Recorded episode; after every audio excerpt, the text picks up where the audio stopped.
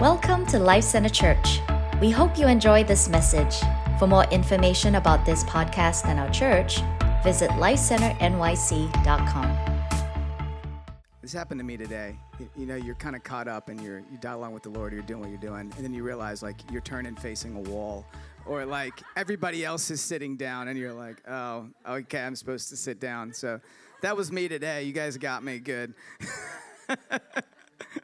but um, but yeah, I'm just honored to, to be here today to speak today, and and I actually I, I want to focus today on the topic of the presence of God. And uh, I spoke on this a, a, few months ago, so it's kind of a continuation of, of that talk. Um, and it's something that's a core value of this house the presence of God. It, it's a core value. Prayer and presence is so central to who we are as a church. And it's central to the mandate on this house to pray for this city and to usher in the presence of God. And, and we're not going to stop. Like, like that is, you know, I've had such a the honor of being able to follow Bill and Tammy, Sal and Jules, and I and what I appreciate about them is this like commitment to keep showing up because there's a there's this like deeper sense of God will move. He will touch hearts. He will transform the city. And I I feel that that, that there's that there's faith for that in them and there's faith for that in this house. And it's part of our mandate to pray and believe that the presence of God will consume this city. And and so that's what we're doing. And and i think it's so important that we talk more about what what presence is. What does it, what does it mean? Um, what does the presence of god um, mean to us? Because it's kind of a, a, term we throw around i think without maybe enough understanding of what it means. Um, but before i get to that you know some of you in here probably you've had like um, strange jobs right you ever go around and like talk to your friends about the strangest jobs they've ever had um, so i've had a couple but one that particularly stands out to me was I, uh, for a s- couple summers, I worked for this theme park.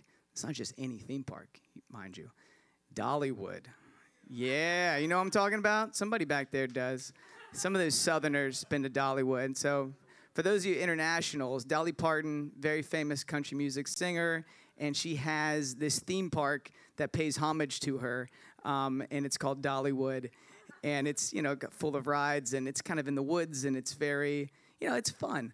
Um, but it, it, it's kind of a goofy place to have a job to be honest and uh, so i spent two summers down there. I was in this discipleship program. So i didn't just go down there to work at dollywood in case you were wondering. Um, but i was in this program and to make money you know you work at the theme park. And my job specifically at dollywood was i drove the trams. So there's like 90 foot trams. Because you show up at Dollywood, you're excited to be there, but you got to park like way the heck away because there's so many people. And so I would come and pick you up on my tram, and I would, you know, I would be your conductor. So I'd share with you about the park and like make sure your experience is like so warm and fun. And uh, so I did that, and all the guys I worked with, um, the men and women, they were like all 70 plus years old. So I was like 21, 22 and so I'm here and I'm hanging in the breakout room with all the, you know, these retired people that they just want to get in the park for free, so they'll, you know, drive the tram. And uh, and I got to meet some characters. So one of the people that I got to meet was this man. His name was Mr. Mel, and I'll never forget Mr. Mel because he was he was like so mean. Like he was. And so you get to Dollywood and you got this joy on your face, and then Mr. Mel's tram drives up beside you. He's like, "Get in here!" And like it was just an unpleasant experience uh, to be in Mr. Mel's tram. And so I got the you know the privilege of me and him did our tram together, and so I got to meet him a little bit. And um, and so so one day, you know, he's just not meeting the standards of Dollywood's you know, programmatic sort of uh, mindset. So they come and they pull Mr. Mel aside and they say, Mr. Mel, like, you can't talk to people like that. like you can't get in fights and arguments with the guests. That's not okay. And so I'm a part of this conversation. I'm seeing this play out. And Mr. Mel looks at you know his boss and, and he's straight faced and he says, What do you mean I can't talk to him that way? That's the way I talk to my cats. And I said, What? That's the way you talk to your cats? And so I did a little digging. Mr. Mel lives alone by himself with a bunch of cats. And so so it it was funny in the moment, but then I got to thinking about it and I said, that's really like that's really sad. Like this man has no grid actually for how to be kind and gentle and how to love people.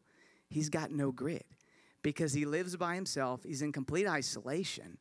And all he knows is how to engage with an animal. He, I mean, it was that he, he was that like off the off the radar. And so he had no grid for what they were telling him. And it broke my heart. And I said, gosh, like this guy like doesn't doesn't have a clue about even love between a person, yet alone but love from God. He's got no clue. And so I just began praying for this man. And lo and behold, I was like the only person he liked. like literally, he didn't like anybody. And even like, and he would fight them still. He didn't care. But, but there was something like there was this tenderness that that he had towards me. And he comes up to me one day and he says, Colt, like, I want to give you, I want you to be written in my will. So if I die tomorrow, if a tram hits me, you're going to get a million dollars. And I was like, awesome. Like, but I don't want that, but that's amazing. Um, but over time, I was able to go out with him. We went to Cracker Barrel because all great, all great conversations happen at Cracker Barrel. You know it. And I was able to share with him about Jesus, about the love of God, but I was able to model it to him because he had no model, he had no grid and so so i feel sometimes we you know we want to we want to share with people about you know about god and and we'll share the gospel with them and we'll share our lives with them. And that's a great starting point. But what mr mel needed was he needed the gospel yes but he needed his own encounter with the living god that's what he needed. And that's what I was praying for. And so I, I was going to declare the gospel, yes, like he was going to hear it. But I was also praying, God, would you give him an experience? Would you let him feel that love? Because he's so void of it and he has no relationships. And now there's one person perhaps that would model it, that would break through, you know, his, his grid for what he has of, of life and what's possible. But God, would you give him an encounter with that love so that it would become real and he would know he's loved and cared for? And you know, you only get to that place through prayer. If I wouldn't start praying for the man, I wouldn't have gone to Cracker Barrel. I wouldn't have given a rip. He probably would have hated me like anybody else. but in prayer, you begin to tap into God's heart. And in prayer, we, we pray for the presence of God, the nearness of God to come and encounter people. And I found that my prayers for his presence have increased so much just by having an atmosphere, a culture of prayer. We pray that so much for the city. We pray, God, would you send revival? Would you touch people? But we pray, God, let your presence fall in this city. Let people know that you're near. Because presence is not just a worship set. Presence is not just like a nice moment in a time of worship. It's understanding the proximity of God, the nearness of God you can have that experience and it can be really like emotional and intense. You can have that experience, it can be really quiet and still. But the, when you know his presence, you know he's here. You know he's in the room. You know he's near. He's not distant. And, and that and that, my friends, is, is what we need to pray and, and, and pursue and go after because when people know God is near, when they know He's not distant, the ramifications of that are massive. Um, there are so many things in culture telling people that God is far and like this deist mentality that God sits up there. Either there is no God at all, but often people just believe He's far and distant and not intertwined with life. But if you give them a prophetic word and you and you are able to like disclose the deep things in their heart and you're able to display the love and the power of God, all of a sudden they cry out, "My gosh, God is among us. He is here." And even a few Friday nights ago, we, you know, the AC guy came down here and the first thing he said, the AC was broken. He said, The presence of God is in this place. And I thought, my goodness. And he said, I'm going to bring my kids here. We're going to we're going to come here. And it's like, that's a great starting point. But like, times that by a million. Like, that's what we need in this city. Like, that's one person. But how many more? The presence of God is here. God is near. He's not far. He's not distant. And, and so you can there's an atmosphere you can get with that in a church environment that's powerful but it, it's a day it, it's something that can permeate your very life. So you run into these mr mel type people when you're going out and there's something about the presence of god on your life gets on them and they want god and they recognize that he's accessible to them. None of this is in my notes so i gotta like figure out where i'm going today. Um, but i want to talk about the presence of god today. And and you know the presence of god i shared a little bit um, fast track like a, month or two ago the presence of god is one of the like central themes in scripture and it's woven in all the way throughout so you see it in the garden where the presence of god is there. Adam and Eve are walking in communion with him, and then they sin and they lose they lose that communion, that relationship. They're kicked out of the garden. But then the whole rest of the the whole rest of the Bible is, in a sense, God's presence, Him trying to come near and connect and reestablish relationship with His people. That's the Bible in a nutshell, and Jesus is the centerpiece that brings us in right relationship with God. So, how does His presence? His presence is progressive, and it comes in different times and different ways on the earth. And first, it comes to the people of Israel. So his presence comes and dwells in the tabernacle, right? That Moses that Moses establishes, and it literally fills this tabernacle. Now, next, his presence comes in the temple, which Solomon builds. Solomon builds a temple. The presence of God comes in. In both instances, people are fallen down, right? Like it is like the religious duties and services can't be performed because the cloud, the glory of God, comes in and fills that place. But note, that's what God wanted to do. He wanted to dwell among his people. And he's restoring things back as they were in Eden, but even, even better. So that temple, it ends um, in the time of the Babylonians. They come and they, I'm just giving you a really brief history here. The Babylonians come, they wipe out um, Judea, they take over Jerusalem, they besiege it, and they take all the captives um, to Babylon, and the Jewish people are scattered all over the place. The glory of God, the presence of God, leaves the temple right before that happens. Ezekiel describes it. The presence is lifted and it's not there anymore. They go back 70 years later, rebuild the temple. Nothing in the Bible says that the presence of God re entered the temple. They built it, it was a structure, but it was there's no indication that his presence came and filled it. There's no indication that the Ark of the Covenant was even there either. So it's interesting historically, you have now this gap where the temple's there, there's a structure, there's a building, but the presence is not the center of it anymore. And so, you know, there's, a, there's this book that I read, it's pretty interesting actually. It's by this guy, uh, Daniel Hays, and he talks about how in that time period, right, where the temple was destroyed, the Jewish people started building these synagogues and like all sorts of places and, and, and kind of building these new traditions. And the synagogues, you know, they were very different from the temple in that you would come in, you'd read the Torah, you would, you know, you would pray, you'd have your services and do your things, but the presence of God was not the centerpiece of the synagogue. It was, you know, it was the word, it was coming together with people, but you weren't there expecting him to show up, right? Very different than a temple. And so Daniel Hays, he has this point. He says, he says many of the churches in the modern era have really adopted more of this synagogue type of approach versus the temple, where we come together and we're here to read the word and pray and do, you know, all, all good things. But do we recognize that God is in our midst, that He's present, that the presence of God is here with us? And if we don't recognize that and we don't cultivate that, we are missing a key component of Christianity. And in fact, I would propose that we will be corrupted by sin because we're not in direct relationship with the Lord. And we can't possibly fulfill all the things that God has for us to do because we're walking not in union with Him. We don't recognize that He's present with us. And so, even as we were singing that today, like, and Jules was talking about, like, Christ lives in us, you know, the temple of God is now, it is the Spirit of God now dwells in each and every one of you that have received Him. So you now are the new temple, right? Jesus Himself became the temple, and now He put His Spirit inside of you so that you can engage with Him in direct access to the Father. That is a profound reality. That is crazy. Like, seriously, think about that. God in you connected to God with full access to Him.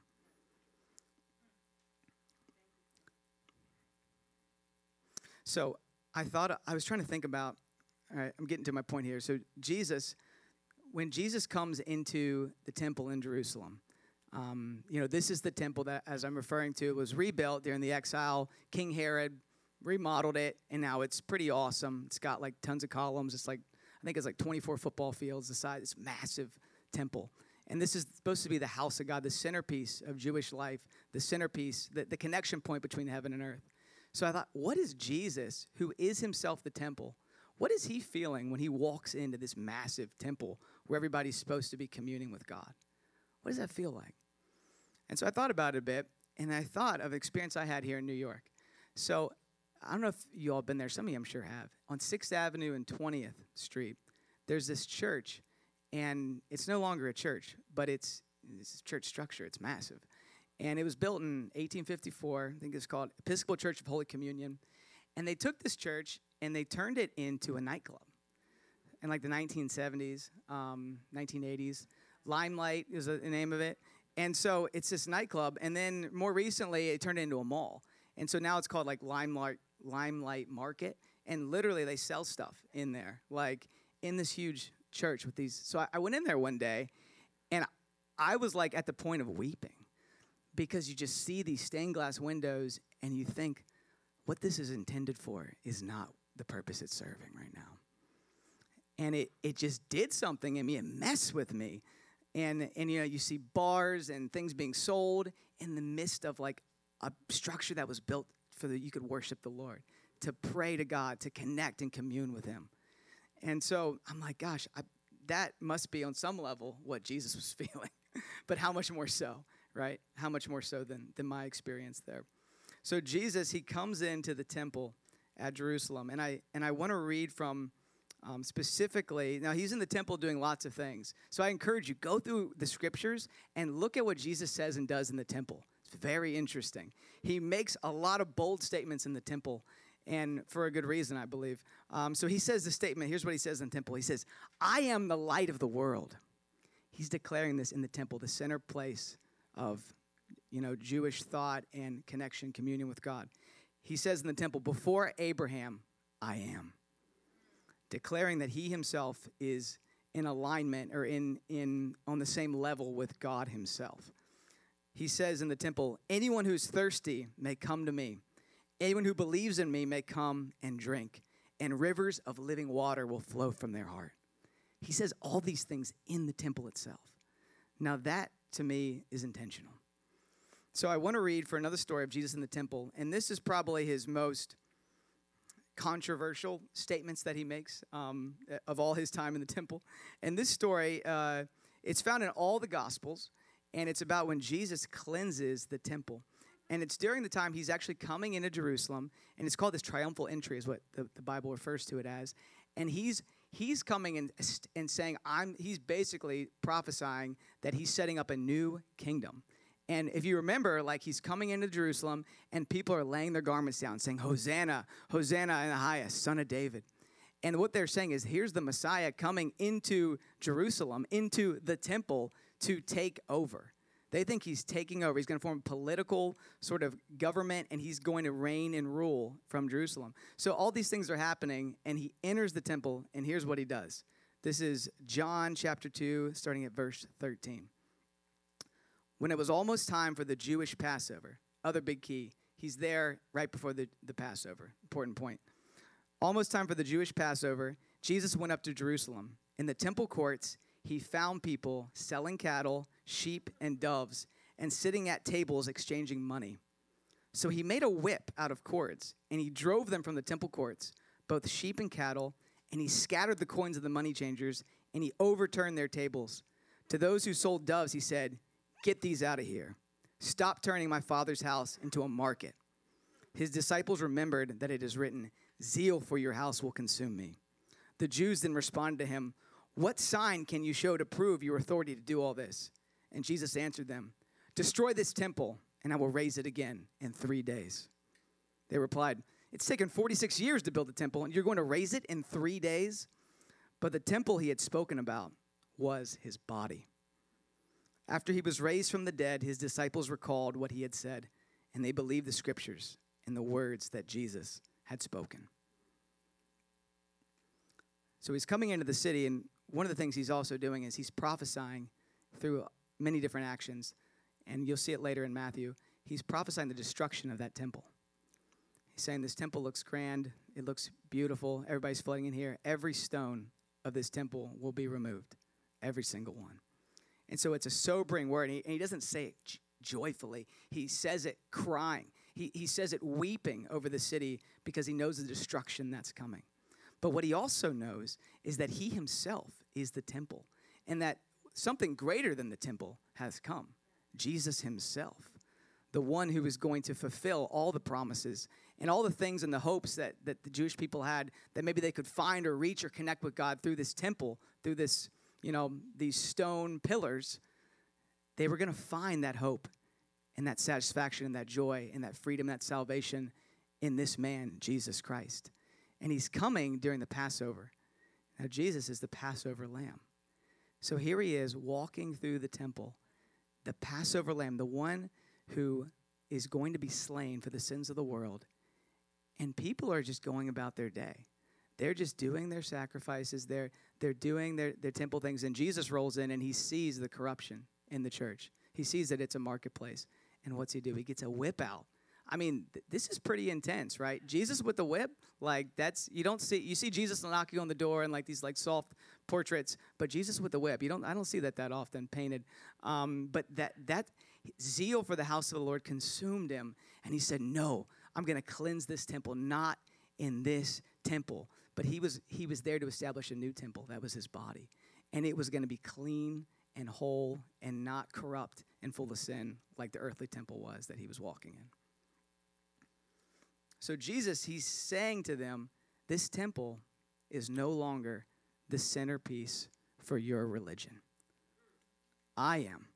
This temple, which is supposed to be the connection between heaven and earth, the place where God and man convene, is no longer the it's been falsely labeled this. And the reality is I am the centerpiece. I am the one who connect heaven and earth. I am the way, the truth and the life. And so he's making a bold statement right in the middle of the temple. And, and as you'll see, the, the leaders, they're indignant by that. they They, they can't, they can't handle it, and they also can't understand it. They have no grid that this man is himself the connection between heaven and earth.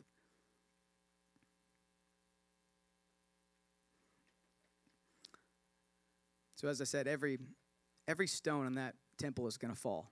Every single one. The Romans are going to come in and wipe that thing out and I don't know, 30, 40 years. And so Jesus' prophecy was true. But how many of you know that anything that we build in this world that's not that's that's not built on Christ, on the true temple, those things will not remain. They will not. And this temple is proof of it. This massive, beautiful temple, all this activity, all these sacrifices, but it, in its core, it's corrupt. It's a marketplace. It's full of sin. It's full of broken people that can't possibly obtain God by their performance, by their sacrifices, by their burnt offerings. They're trying to they're, they're trying to fulfill the law and these traditions, which aren't necessarily bad, but they they can't obtain access to God. They can't do it. And so I feel in this season, you know, there's many there's many of us who we've gotten there's things in our life that have been shaken up, right? There's temples that we've built that can't sustain anymore, and they've been exposed as having faulty foundations. So in 2020, you know, if you're if you're like me, some of your temples got got um, what's the word?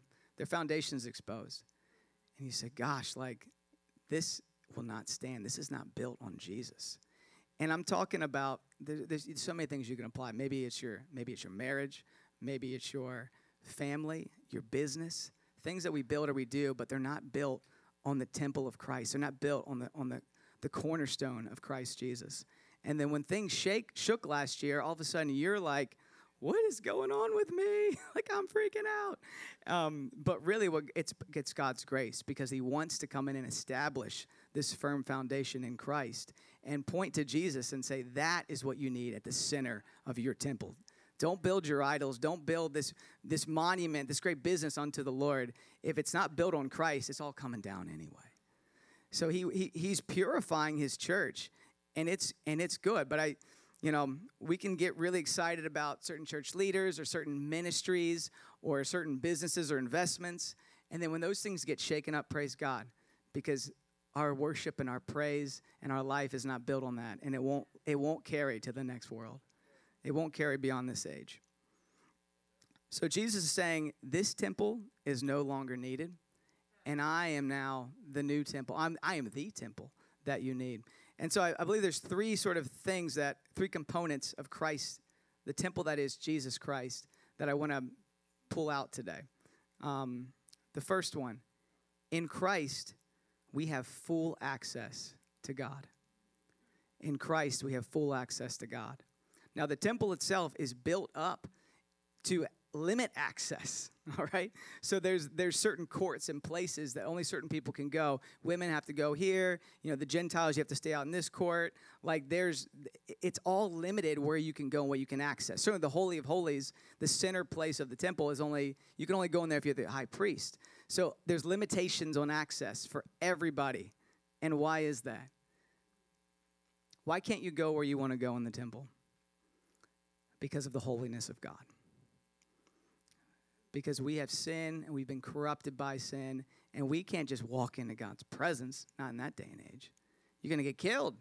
And it happened to some people. Those are scary verses. they walked in the presence of God and they weren't holy and they were struck down.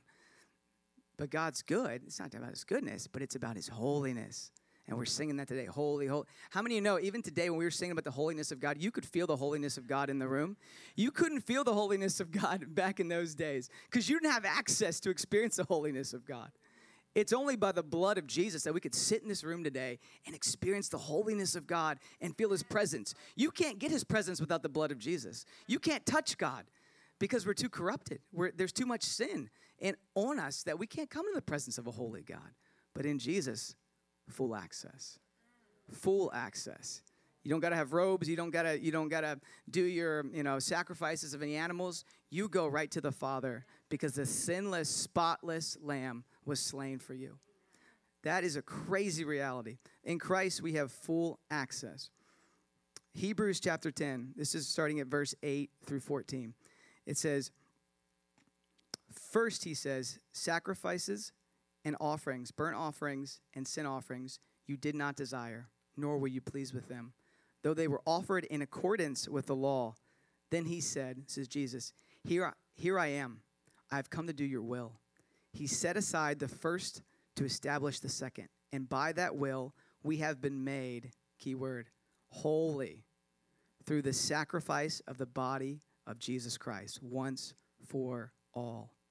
Day after day, every priest stands and performs his religious duties again and again. He offers the same sacrifices, which can never take away sins.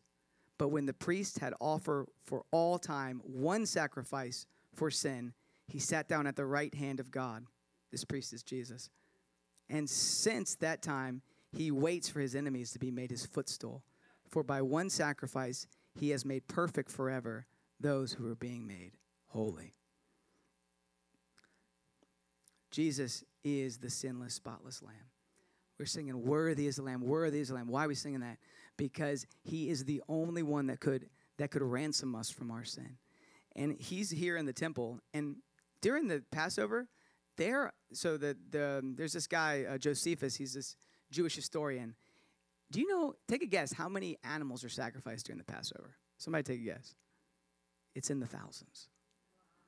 Yeah, 8,000. Like that's what, 8, 10,000. 250,000. That's what he that's what he guess estimates. 250,000 sacrifices made during Passover. 2.7 million people are walking around this temple. and here is Jesus, the Passover lamb, the one sacrifice that's needed. And he's walking around the temple during Passover. And people are there performing their duties, trying to get near to God, trying to fulfill the law, do their traditions. And the one guy, he's right in their midst and they don't even see him. The Passover lamb. And so, how many of you know we can we can do this routine, you know? We try to get access to God through our performance. We we want to look good and do the right things and like, you know, we have a list of all the things that we're supposed to do. One thing is needed. The blood of Jesus. That gives us the access. And that access does not change based on your performance.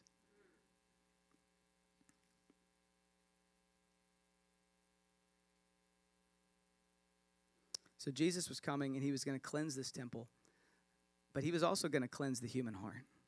And that's the interesting thing, right? We are all the temple of God. And so Jesus comes and he cleanses this physical temple, but later he's going to cleanse our temple. he's going to put the Holy Spirit in us and actually give us the ability to be holy because he is holy.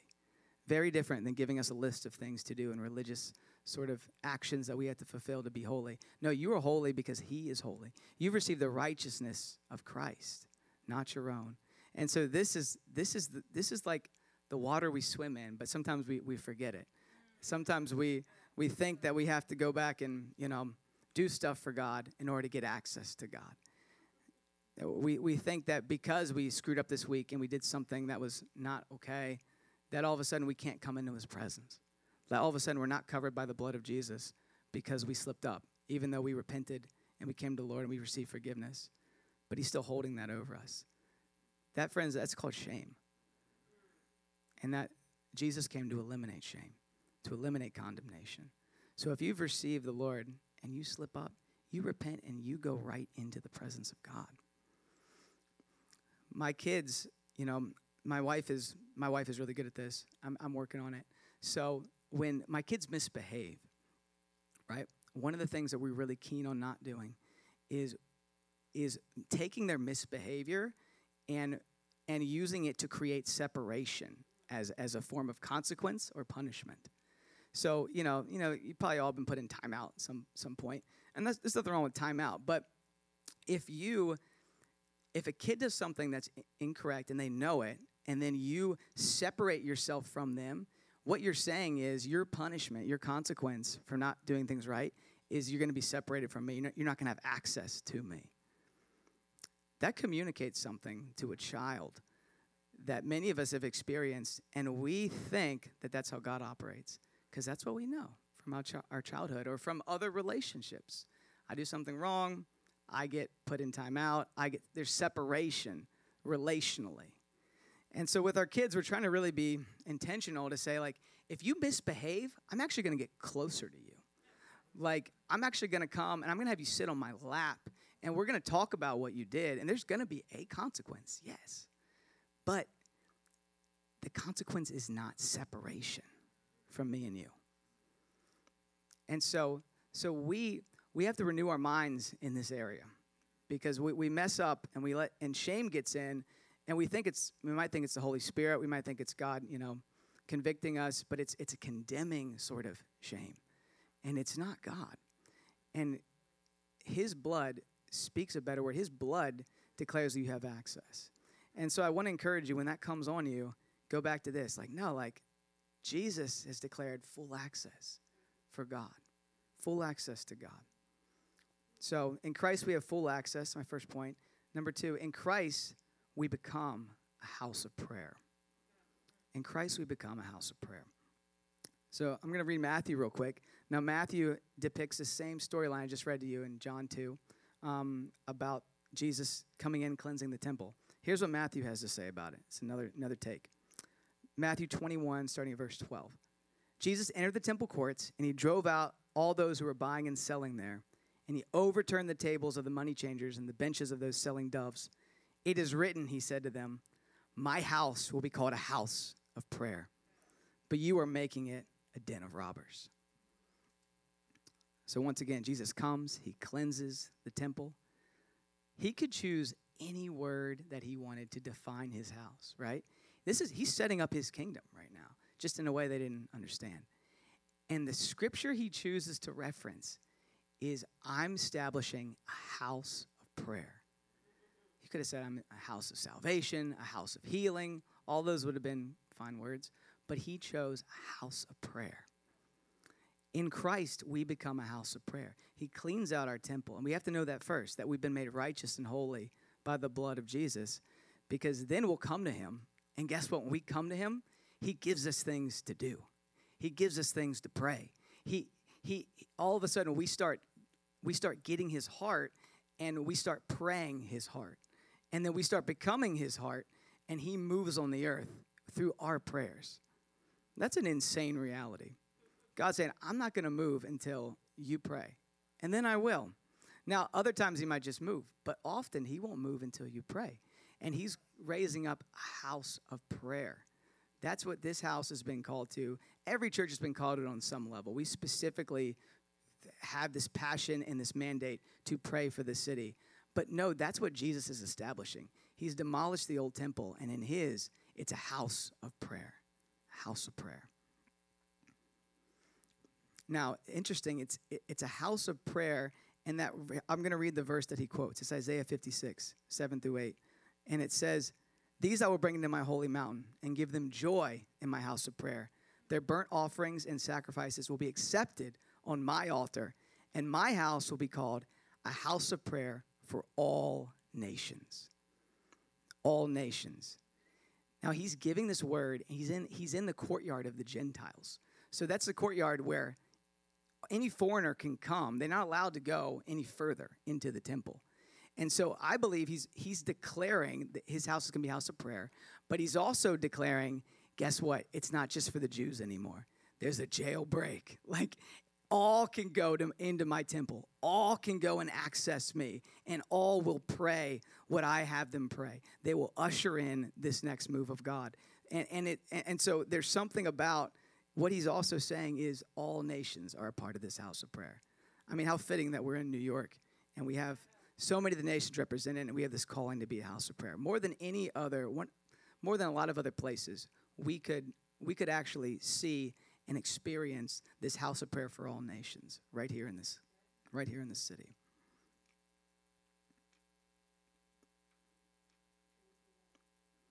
So first one, Christ, in Christ we all have full access to God. Second, in Christ we become a house of prayer.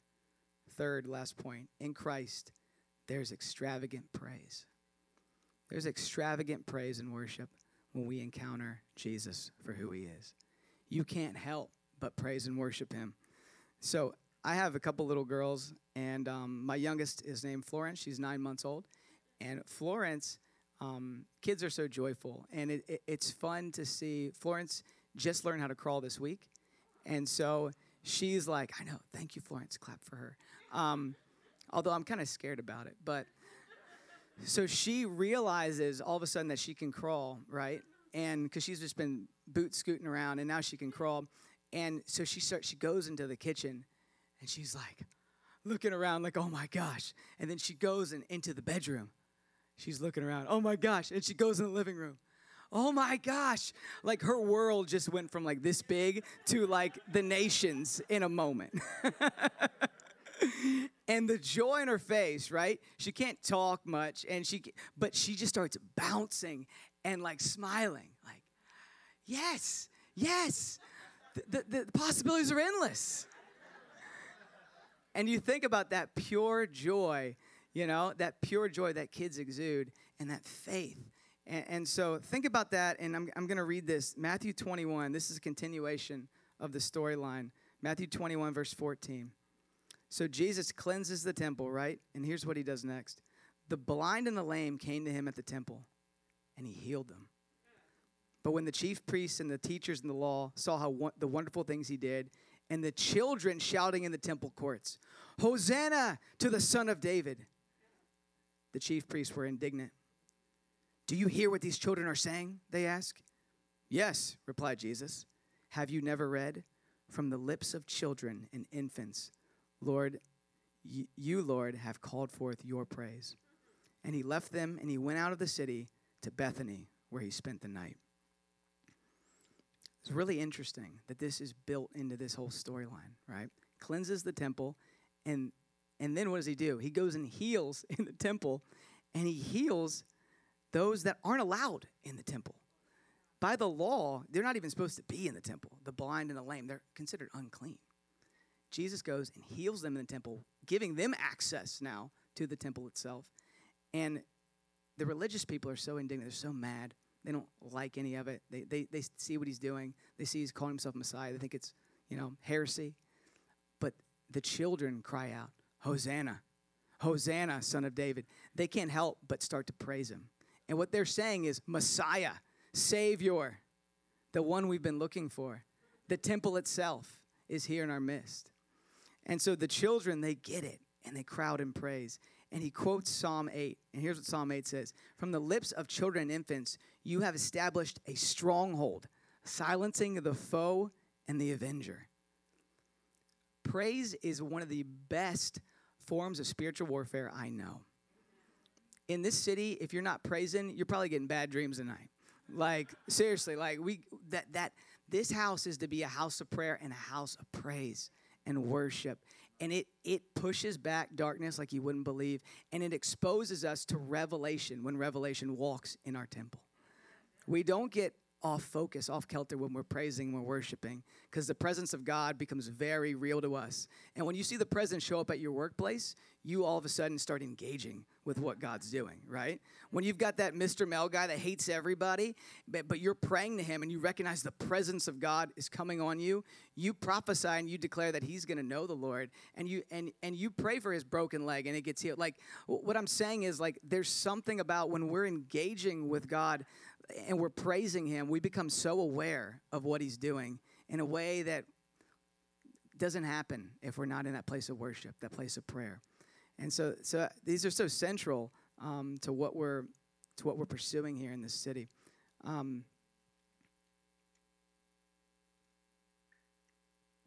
you know, when Jesus came on the scene in the temple, it it looked pretty hopeless for for the Jews, for the for the city of Jerusalem.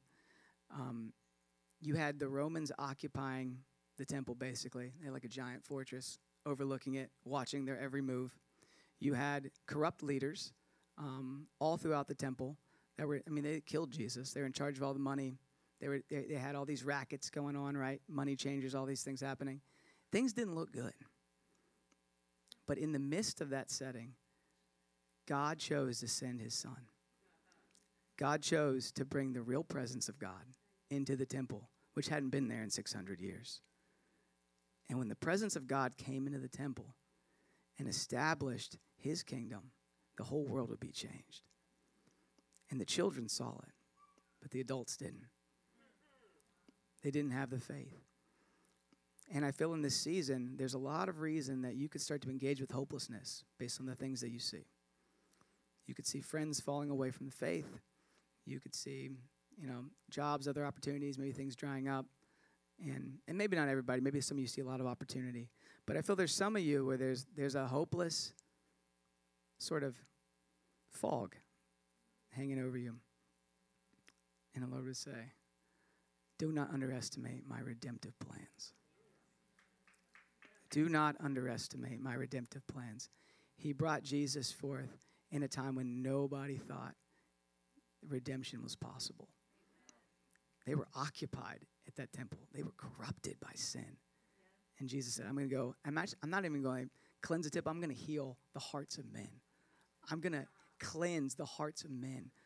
Something that is going to bring my presence way beyond this little temple. It's going to bring it to the ends of the earth.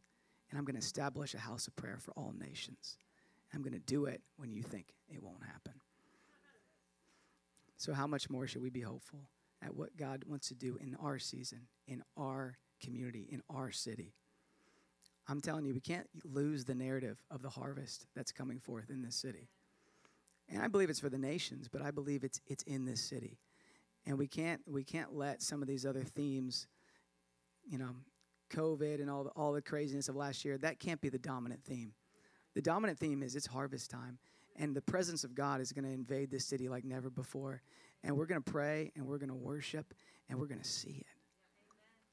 That's got to be the posture of our heart. Worship team, could you guys could you guys come up? Um,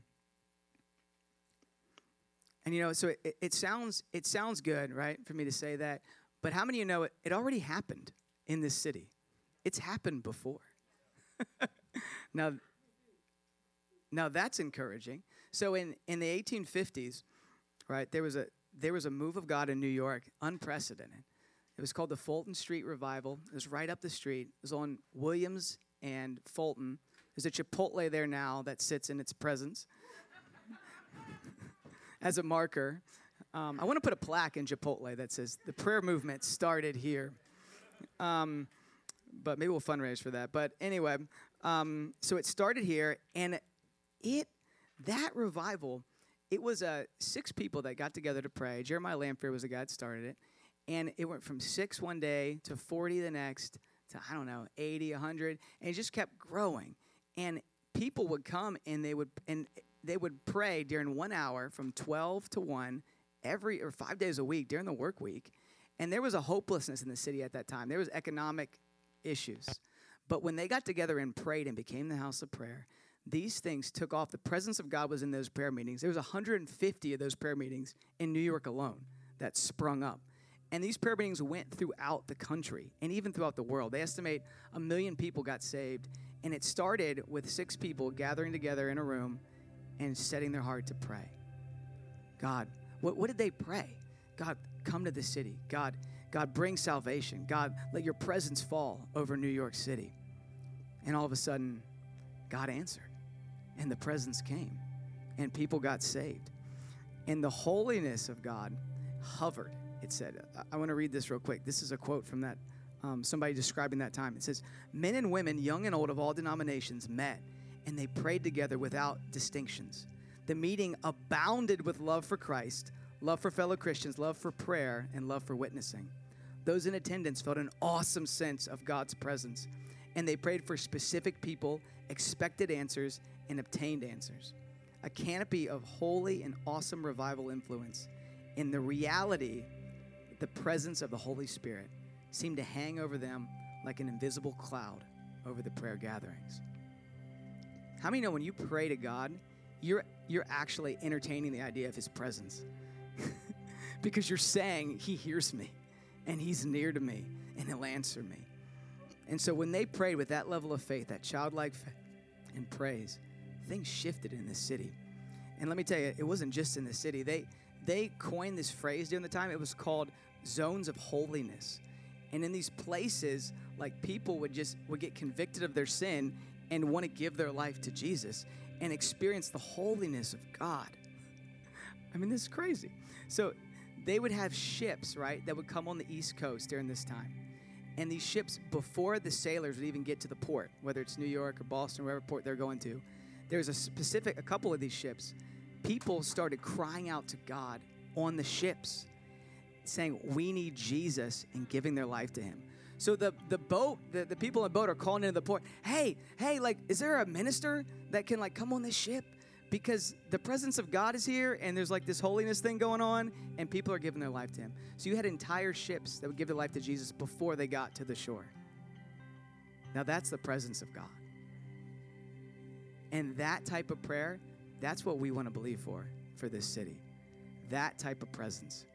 Because the gospel needs to go forth, but God wants to encounter people. So preach his word, but let's pray for an encounter of the heart. Everybody, could you stand up for me, please? In Acts 2, Peter goes and he and he proclaims the word of the Lord. And what does it say? It says the people were cut to their heart and they cried out and they said, God, we repent. We repent. And Peter said, You need to repent, you need to be baptized. And they baptized thousands that day.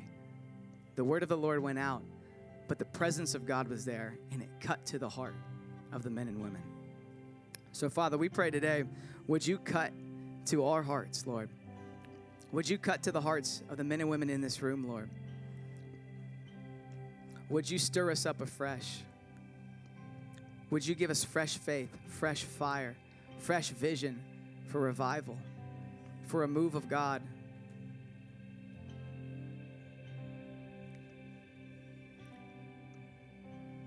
Come, Holy Spirit. Come, Holy Spirit.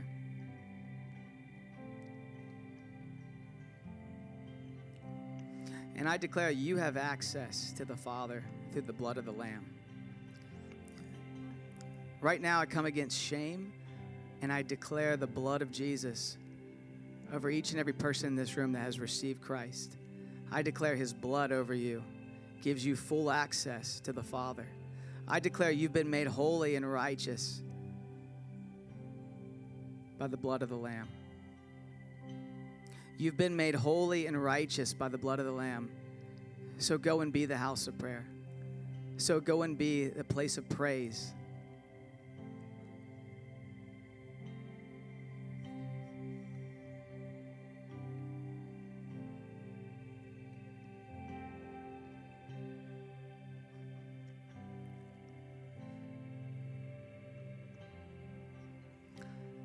Yeah, and I feel there's some of you in the room where your temple has, your earthly temple has been shaken. And the Lord's saying, Come, I want to rebuild. I want to rebuild this.